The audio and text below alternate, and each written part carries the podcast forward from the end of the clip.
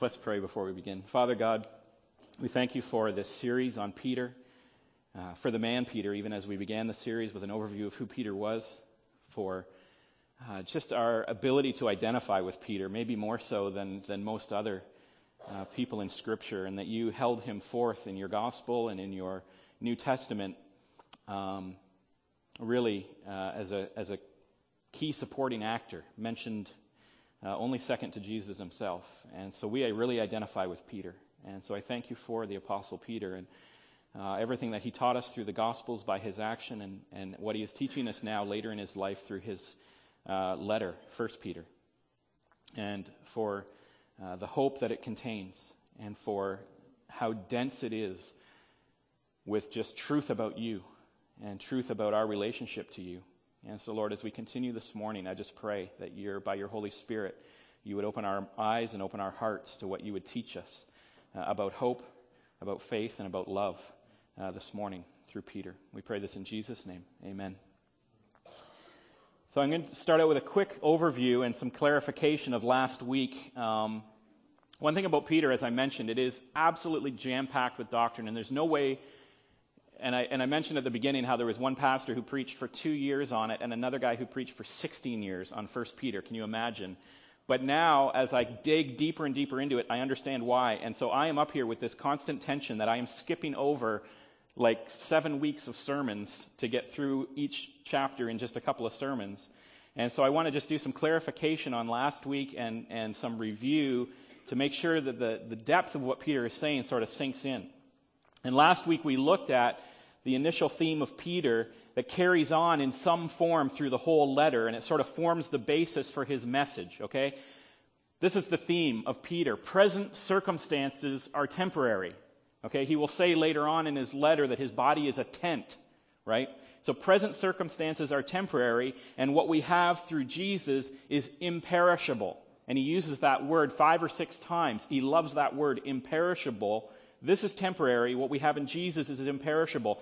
Christian joy, faith, hope, and love all get their roots and grow from that reality.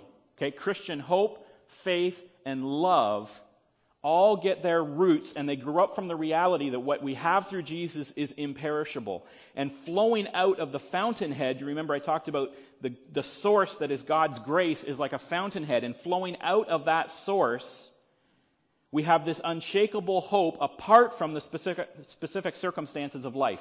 This is all review of last week, okay? And whether our situation gets better or whether our situation gets worse, our hope stays the same. And so a Christian does not place their joy in the prospect that their circumstances will get better. That's not what we have future hope in, that things are going to somehow get better. And that, as I said, may sound a bit discouraging for us because that's what we tend to put our hope in. We, we tend to hope that, oh, things are bad now, but they'll get better. But that's not where Christian hope lies. But as we learn not to place our hope in the fragile reality of our present circumstances, which can always change, there's a deeper truth that we uncover is that the foundation of our joy also cannot be diminished if our circumstances change. And so you say, well, that might be depressing to say, well, if, you know, if I can't hope in things getting better, that's kind of sad. Yeah, but what's good is, if your hope is somewhere else, then your hope is unshakable even if things get worse. That's the good side of it, right? And so we don't get caught up and we don't have to ride the high and low tides of life. We don't have to be tossed up and down depending on how circumstances go. I got a job. Yay. I lost my job. Despair. You know? My spouse is kind and attentive. Oh, I love my marriage. My spouse is grumpy and selfish. I hate my marriage.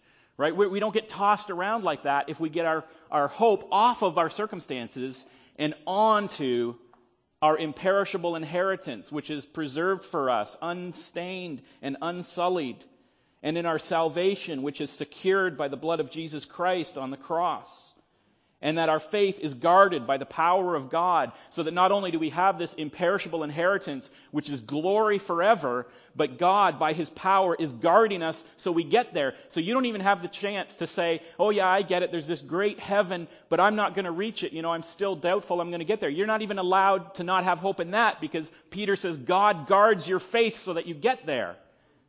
He backs us into a corner saying, you have to be joyful and hopeful.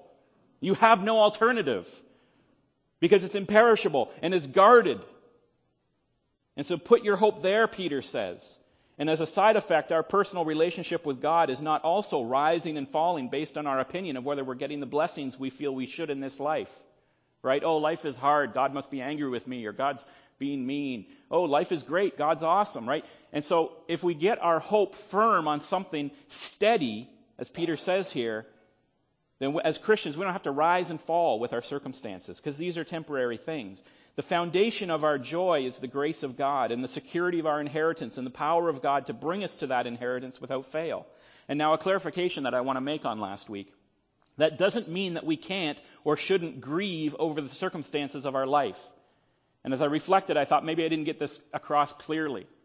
Okay, so you might have gone away from last week saying, I'm just supposed to be joyful all the time, and if I'm not joyful, then somehow I'm a bad Christian. And that's not what I was trying to say. It doesn't mean that we can't grieve over the circumstances of our life. There's a time for grief and a time for sorrow. But the very bottom, the foundation of our joy is the certainty of God's grace and our inheritance. That's the ballast, if you want to think about it this way. That's the ballast at the bottom of the ship that keeps it upright. Okay, so that our ship can never be completely blown over by a storm.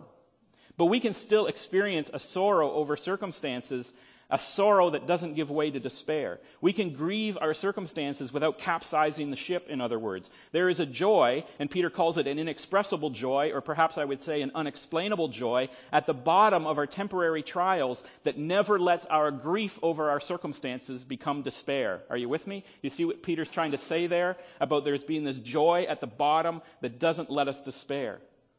But Job wept over his circumstances. Joseph begged his brothers to spare his life in the pit. Moses grieved over the sin of Israel. David mourned the illness of his son. Jesus wept at the death of Lazarus and in the garden facing his own death. Not Peter nor I am saying that there's never sorrow or never grief over circumstances. But what we are saying, what Peter is saying, is that the Christian hope doesn't stop at our circumstances. It goes deeper than that. So in the end, Job refuses to curse God. And in the end, he says, Though he slay me, I will trust him. And despite his imprisonment and slavery, Joseph acknowledges, How can I sin against my God? And when God took David's son, he and, and, David's son finally died from his illness, David amazed his servants by ceasing his mourning and looking forward to his future reunion with his son. And Jesus was obedient to the Father, knowing the outcome of the present trials of his life. And so this is the hope that Peter sets out.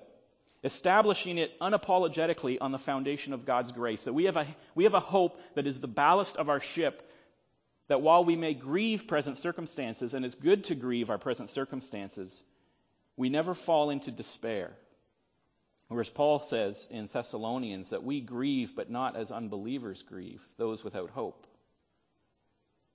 Right? He says, May we not grieve as others do who have no hope, because we grieve in a different way. And so there's a difference with Christian grief. That's just a quick overview of last week, and I just wanted to clarify that and sort of put that back in our memory and in our minds that the message of Peter is that there is an inexpressible, inexplicable joy at the, at the bottom of our trials our present circumstances. And now Peter moves from this faith resulting in hope to it resulting in a sincere love for each other, a love from the heart that is pure. And I'm looking at 1 Peter 1, 22 through to chapter 2, 3. And we're mainly, we probably won't get into chapter 2, just looking at the time. So much here. Let's look at God's word. 1 Peter chapter 1, 21. Through him you now trust in God who raised him from the dead and gave him glory, so that your faith and hope are in God. You have purified your souls by obeying the truth in order to show sincere mutual love. So love one another earnestly from a pure heart.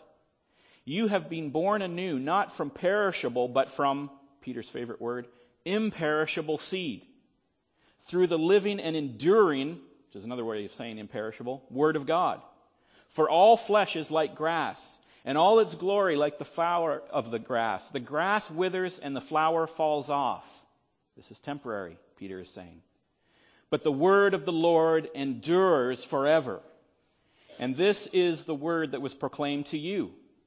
So get rid of all envy and all deceit and hypocrisy and envy and slander, all evil, sorry, and all deceit and hypocrisy and envy and all slander, and yearn like newborn infants for pure spiritual milk so that by it you may grow up to salvation if you have experienced the Lord's kindness. That is the word of the Lord. Now, in the center of this new paragraph that Peter writes, after elaborating on the salvation that we have and elaborating on the security and the hope that we have in, Peter centers now on how we're to act towards each other in love.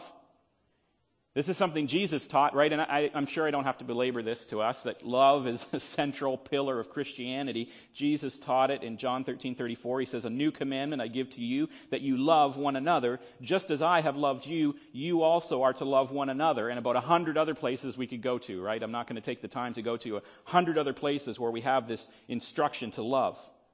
But Peter remembers what Jesus taught. Peter knows what ultimately flows out of the grace of God, and Peter calls us to love one another. It's what Jesus said, it's what John says, it's what the Apostle Paul says, it's repeated through Scripture, that love is central to our Christian experience. And so, what does Peter have to say about this love, and what's its connection to this imperishable, enduring word? Right? Because he's back there with the imperishable and the enduring juxtaposed to the grass that withers and the flower that dies, is temporary. The love that Peter reper- refers to here, the actual word used is agapeo, which, as you know, many of you might know, is the Greek for agape, and that's the unique word of love that's used for Christian love. Right? It's, it's the love of choice. It's the love of the will. It's not a love of emotion. It's not a love of affection. It's not a love of physical attraction. Right? It's the highest level of love. It's a love of a will of choosing love to place love on a chosen person. That's agapeo and it is love directed towards our Christian brothers and sisters. Peter says, show a sincere mutual love, or literally, it says there, a brotherly love. Literally, the Greek word there used in that first part of the sentence is Philadelphia. Okay, not the city, Philadelphia. What's it known as? The city of brotherly love, right? Because Philadelphia is that Greek word. That's the word that's there, Philadelphia. Brother love, or reciprocal affection, mutual love. And so Peter double loads his emphasis on love, basically saying, so have a tender mutual love for each other and sincerely uh, or fervently, earnestly, agape, choose to love the brethren. You will, you, you'll exercise will, your love in both manners. And then he drops this adjective on the end of it. He, he says, love earnestly. Love earnestly. And that's going to be important. We're going to get to that in a little bit. So a sincere, mutual, tender-hearted love combined with an earnest or fervent love of our will, our choosing to love each other. That's what Peter says here in the center of this paragraph.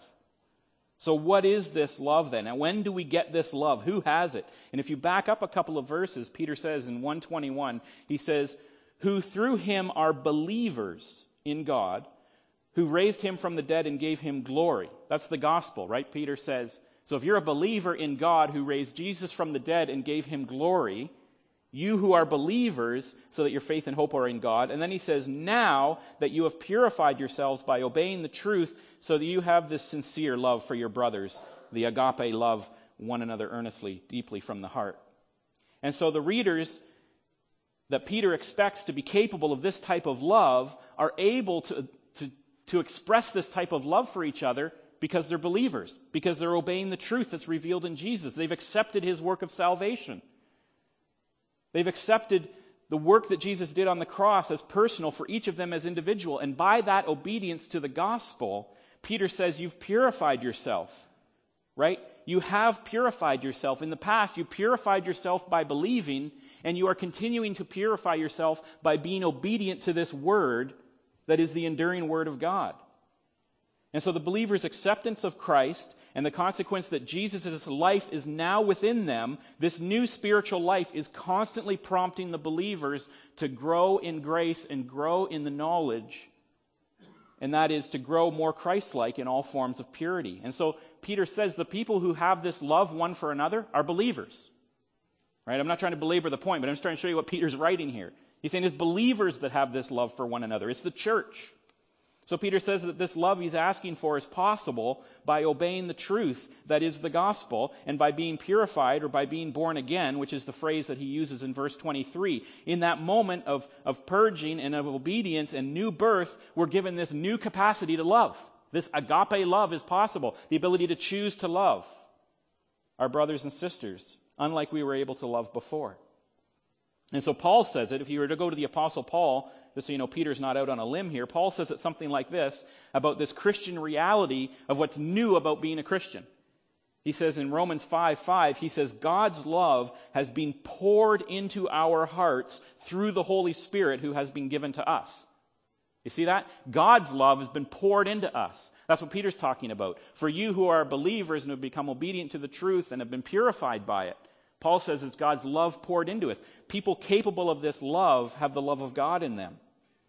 Peter also alludes to the same thing Paul is talking about. If you were to go beyond that sentence to verse 23, he says, saying, We're all born again. How are we born again? Not from perishable, but from imperishable seed. When a thing is born from the seed of something, what nature does it take on? It takes on the nature of the thing that the seed is from, right? Wheat grows up from wheat seed, corn grows up from corn seed, right? Isaac grows up taking on my nature, poor Isaac, right? and Peter here is saying, You are born again not from perishable seed, not from something in this world, but you are born again from imperishable seed. You're born again by the Spirit of God. And so you take on the nature of God. So Peter is saying the same thing as Paul, and he's saying the same thing as he said a couple of sentences earlier. He's trying to get across to us that the people who have this agape love poured into our hearts, as Paul puts it, or born from the Spirit of God, as Peter says, imperishable seed. In other words, for a believer, the capacity for this love is now natural for us. It's poured into us. We're born into it in our new life. It's now the new normal, having become Christians, born into God's nature, having the love of God poured into us. It's our new normal that we love one another and that we're able to choose to love one another. That's the new normal Christian life is love, is what Peter is saying here. Many different ways. But it's a supernatural love. Paul says it this way in Thessalonians. He says, Now about brotherly love, we do not need to write to you. This is really cool. We don't need to write to you, for you yourselves have been taught by God to love one another. You can't say it any more clearly that Peter and Paul and Jesus and James, if I was to go to James, would say the same thing. If you are born again, you have this love in you. That is what it means to be Christian. I don't even have to tell you that but I just did. but Paul says it in 1 Thessalonians. I don't even have to write to you. I don't have to teach you this because you yourselves have been taught by God to love one another. If you have this transformational experience of being born again, then you know what love is because God has put it in you. And so there's now in the believer a resident Holy Spirit that is teaching us to love one another with a love that God has poured into our hearts. And in 1 John, John says that, that love is so much a part of our new birth, in fact, that not to have love would cause us to doubt maybe our status as children of God. John, the apostle John just says it in 1 John 3:10. He says, "By this it is evident who are children of God and who are children of the devil. Whoever does not practice righteousness is not of God, nor is the one who does not love his brother." So John says the same thing. John says, Love is so much a part of being a Christian that if you can't find love in your heart, then you really don't try to work it up on your own power. Go to God and figure it out. Ask God by His Holy Spirit to come into your heart and teach you this love. Because John says it's evident who are children of God. The ones who love their brothers are, and the ones who don't love their brothers aren't. So, Christian, if you don't have this love or you're struggling to find it, Go back to God and ask Him. Get yourself right with God. Because if that love is missing for brothers and sisters around you, then there is something broken between you and God. That's a sign that your relationship with God is not right.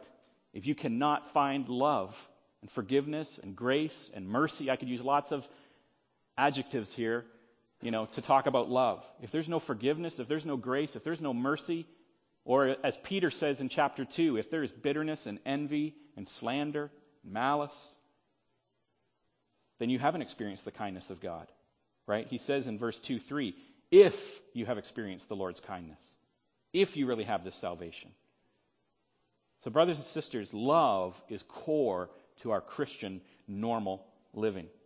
It's not optional, it's the fruit of salvation. So, where do we express this supernatural love then? Verse 22 says, Love one another. He says sincere love of the brothers. And so we've been given this new love, and we've been given a new family where we exercise that love. We exercise the love in the family of God. It's sincere brother and sister love, mutual love for one another. The supernatural love is expressed towards a new family. And if we want to know more about love like this, we can turn to our favorite apostle of love, which is John. He talks about love a lot, and he'll be happy to elaborate on this for us. And so, first of all, quoting Jesus, John says in his gospel, John 13, 34, 35, he says, A new commandment I give you, that you love one another, just as I have loved you, you also are to love one another. By this, all people will know that you are my disciples, for you have love for one another. Jesus said it. We express this love to each other. Just love one another. And then John teaches that lesson again in his later letter, 1 John 3:16. He says, "By this we know love, that he laid down his life for us, and we ought to lay down our lives for the brothers or sisters, okay, for the siblings."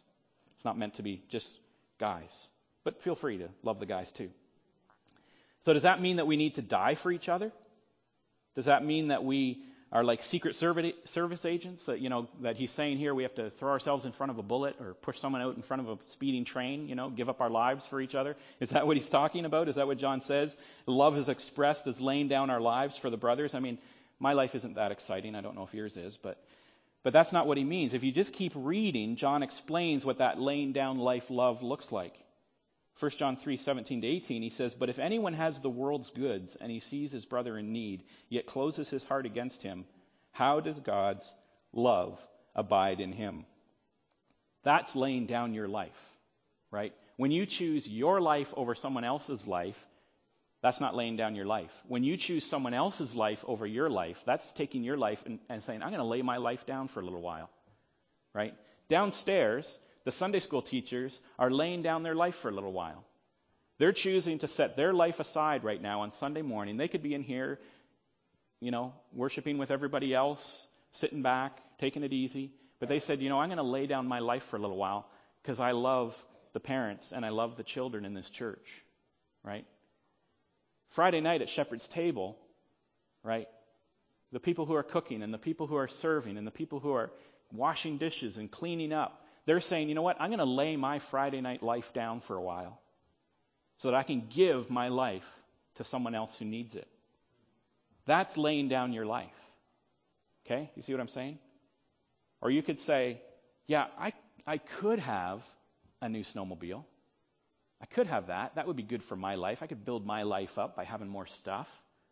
Or I could not have a new snowmobile and someone else could get life through my generosity who needs it. Maybe they make a mortgage payment, or maybe they get some chemotherapy done, right? Whatever they need. That's choosing to lay down your life for the life of another. You see what I'm saying there? That's what John is saying. So, in other words, how can you see a brother or sister in need and not help them? How could anyone say they have God's love if they overlook the day to day needs of brothers and sisters right in their midst? And John says you can't claim one and not do the other. He says, Little children, let us not love in word or talk, but in deed and in truth. And by this we shall know that we are of the truth and reassure our hearts before Him. So now John says it in the positive way. If you do have this love, it reassures you that you have this kindness from God and that you are filled with the Holy Spirit. Because you have that supernatural love that lets you choose to lay down your life for someone else's life. And so it's our love for each other that draws people to us, right? Let me say something that's perhaps controversial. It is more important that we demonstrate love towards one another even than we show love towards the unsaved world. All the commands here, all the emphasis so far that we've looked at, it's been to love each other, for the church to love the church, right? Or I could say it this way it's more important that we love each other first and get that love right than we try to love the world without first loving each other properly, right? God expects us to use this supernatural love to love each other. Then our love will be demonstrated to the world and will draw them. John 15, 20, 12 to 13, he says, This is my commandment that you love one another just as I have loved you. Greater love has no one than this, that he lay down his life for his friends. That's Philios again, Philadelphia. So, how are we to love then? What are the characteristics of this love? What sets it apart? This is another favorite word of Peter's. 1 Peter 1:22 he says, "You have purified your souls by obeying the truth in order to show sincere mutual love. So love one another earnestly from a pure heart." earnestly or fervently. The word there is ektenos. It's actually a pretty cool word, ektenos. Ektenos, and he uses it again in 1 Peter 4 8. He says, above all, in chapter 4, he says, above all, keep fervent in your love for one another because love covers over a multitude of sins. Peter says, a proper, earnest, fervent love washes over offenses. People can hold grudges, people can become bitter, people can take offense, but love covers over that sin, and God calls us to love that fervently. God says, or Peter says, have a fervent love for one another because love covers over sin, covers over offenses. And the word ektenos that he uses there, the word literally means to stretch to the limit. It's used, it's like a biological word. It's used of a muscle. It was used often with horses, if you were to look at other Greek literature, to stretch to the furthest point of a muscle's capacity. In other words, to go all out. Have you ever seen those uh, world's strongest man competitions? It's always the guys with the huge beer guts, right? They don't look like Arnold Schwarzenegger. They're not all, you know, they have the huge beer guts and they're just like big, bulky guys and they lift up like 800 pound concrete balls and stuff. You ever seen those on ESPN? Sometimes they have them. Or they like pull trains with their teeth and do weird stuff like that. Right? But you see those guys when they're lifting those balls and the veins are like popping out of their neck and they're bulging out of their forehead and it looks like they're going to like literally just blow something up when they're doing this. And this is what the word ektenos means. It means stretched to the furthest point of capacity, to reach the limit of love. And so when it's used for love, it's to stretch your love to the absolute limit, to cover over as far as you can stretch and cover, to cover whatever offense exists. And Peter knows about this. It was Peter who asked Jesus, how many times should I forgive? Seven times? And, Pe- and Jesus answered Peter and he said, 70 times seven. So Peter got a first-hand lesson in this. How far is my love supposed to stretch, Jesus? Am I supposed to forgive my brother seven times? And Jesus says, that's not stretching. Stretching is 70 times 7, or literally just keep on forgiving over and over and over again. And that's what Peter's thinking back to this lesson that he got from Jesus. And he says, have a fervent love for one another because it covers over a multitude of sins. Keep stretching that love out as far as you can. Now, sadly, I have trouble forgiving seven times. I have trouble forgiving even three times. I can forgive once really easily. Second time, that's not so hard either. Third time, you're an idiot. Like, how many times do I have to keep forgiving you for this? Right? You see, that's the limit of my stretching. Three times. Like, isn't that sad? It's funny, ironic, haha. If you don't laugh, you cry, right? But it's sad. Like, isn't that most of us? I start struggling at three times. Peter was willing to go seven, and Jesus says 70 times seven. He says this fervent love, this ektenos love, is to stretch farther than you can imagine to the very limit, the limit of love.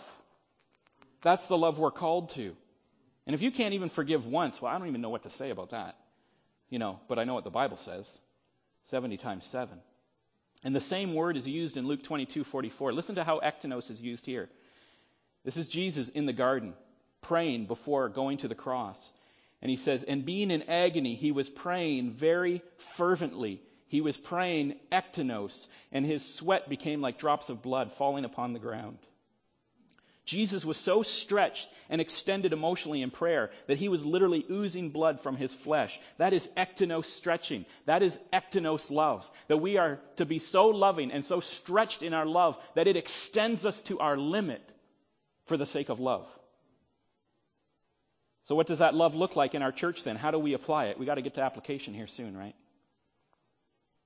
This supernatural love, God's own love poured into us, fervent love that covers sin and stretches out, choosing to love one another at, at our limits. Okay, that's what we're talking about.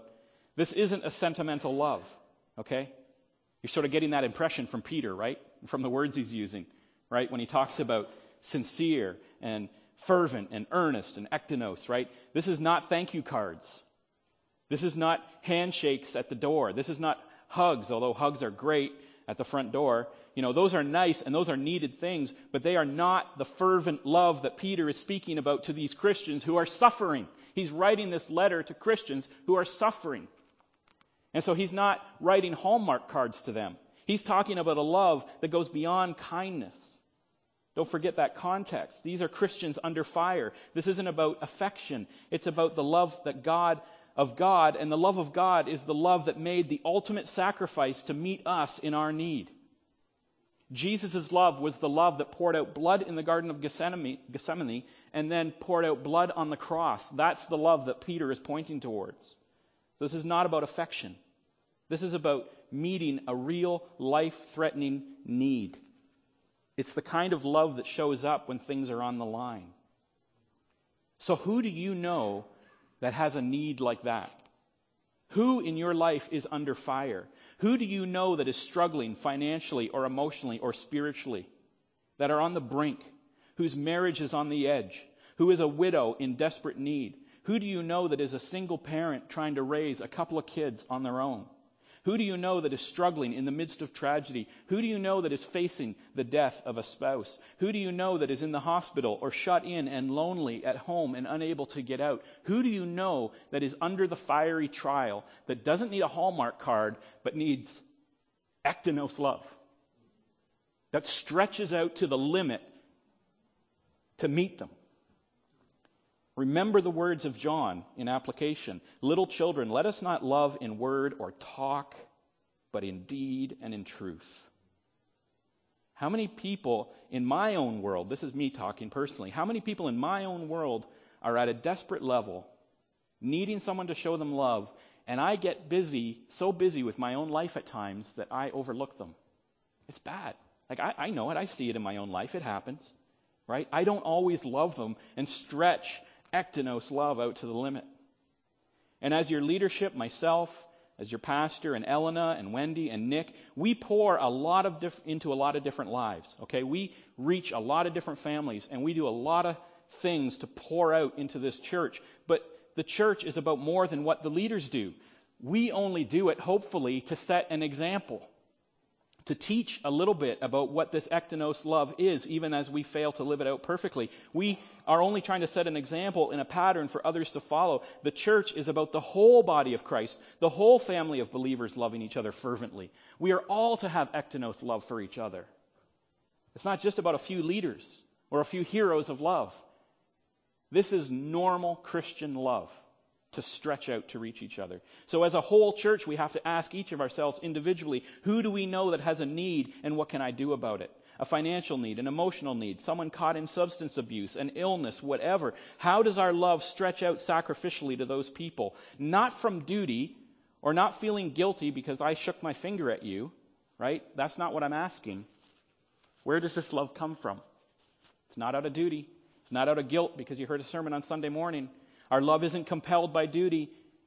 Look what Peter says. He says, Show sincere mutual love. Let's keep going. Love one another earnestly from a pure heart or from the heart. It's love from the heart, love motivated by a transformed heart. Paul says it this way in 1 Timothy. He says to his protege, his, his person that he's teaching, this young Timothy, the Apostle Paul says, But the aim of our instruction is love that comes from a pure heart Boy, that sounds just like Peter. a good conscience and a sincere faith.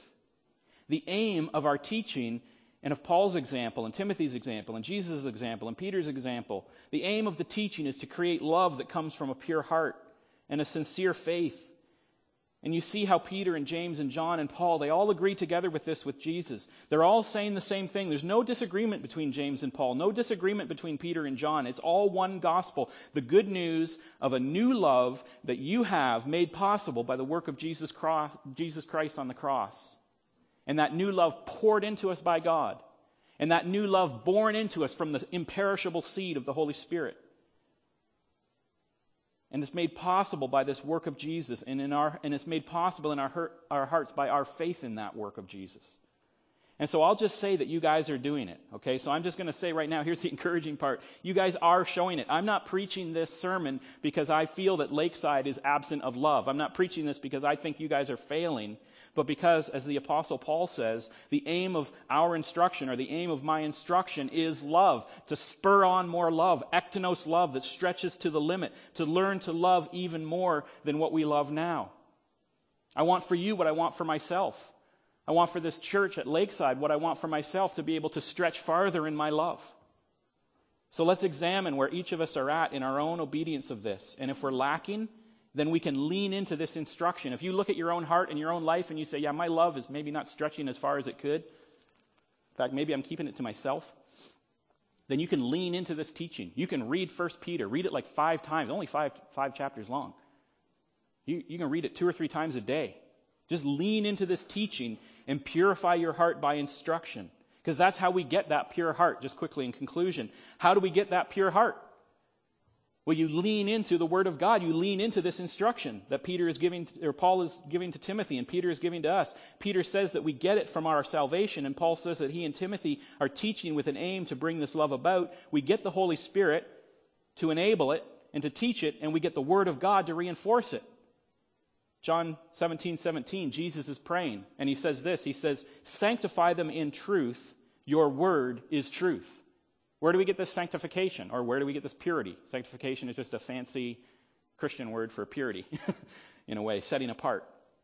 So when it says sanctify, just imagine purity, right? Sanctify them or purify them in the truth, and your word is truth. Or if you look at what Peter's teaching, Peter follows up his section on love by saying, for all flesh is like grass, and all its glory like the flower of the grass. The grass withers and the flower falls off. It's all temporary. But the word of the Lord endures forever. The word of the Lord endures. And this is the word that was proclaimed to you. And so he says, because you have this word and it's been proclaimed to you, the natural conclusion is chapter 2, verse 1, he says, So get rid of all evil, all deceit and hypocrisy and envy and all slander, and yearn like newborn infants for the pure spiritual milk, so that by it you may grow up to salvation. Look at that. We have this word proclaimed to us. But Peter also acknowledges that we have this capacity not to love. He knows. He's writing to these Christians, and he knows they have this capacity for deceit and hypocrisy and envy and slander. He says, I want you to have this ektenos love. I want you to have this stretching love, but I am fully aware that deceit and hypocrisy and envy and slander and all kinds of evil, you're still possible to do that too. That's still possible. And so, how do we exchange evil for love? How do we get this love? This enduring word that's been proclaimed to us. And so lean into the teaching, lean into 1 Peter, lean into the Word of God, have it open in front of you, be reading it, be marking it, be putting notes in the margin about what's going on in the text. Right?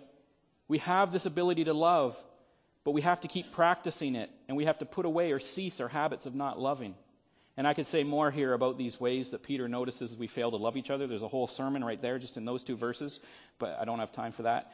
But but, but one by one, we've been guilty of all this evil, and Peter says, You're, You have this word that's proclaimed to you, and so you need to yearn like newborn infants for pure spiritual milk so that you can grow up into this salvation that you have. Our love has to come from a pure heart. If our hearts aren't pure, it's really hard to love, right? So if you're not finding much love and you can't get that ektenos stretching love, then start searching your heart for these things. Start searching for deceit or for envy or for slander or for malice. You can't love with a heart like that. So let the Word of God wash that stuff out of your heart by being in the Word of God. Let it teach you and instruct you how to love. And we reinforce this love by the Word of God. Keep reading it, keep loving it, set your hearts on it, set your minds on it. It is pure spiritual milk for your growth. So, as a church, let's put that into practice. Let's drop the things of the flesh that wither and die, and let's grab hold of the Word of God that endures and is imperishable, and let's love like Peter calls us to love one another.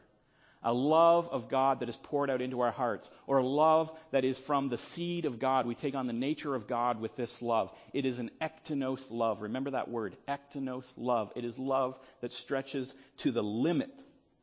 That is the love that Peter calls for us to practice amongst ourselves, amongst each other. Let's pray. Father God, we thank you for your word. We thank you again for Peter and for Mark, I think, who was doing a lot of his writing. and wow, your Holy Spirit just poured out so much truth through them.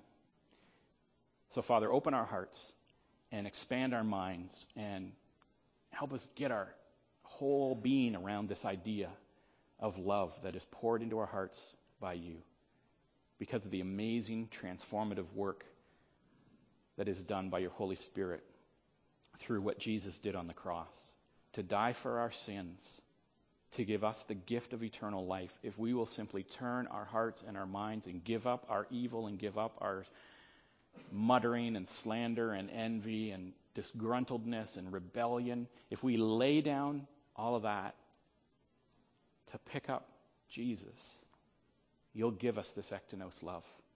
And we'll love like we've never been able to love before. Father God, that's what we pray for this morning. In Jesus' name, amen.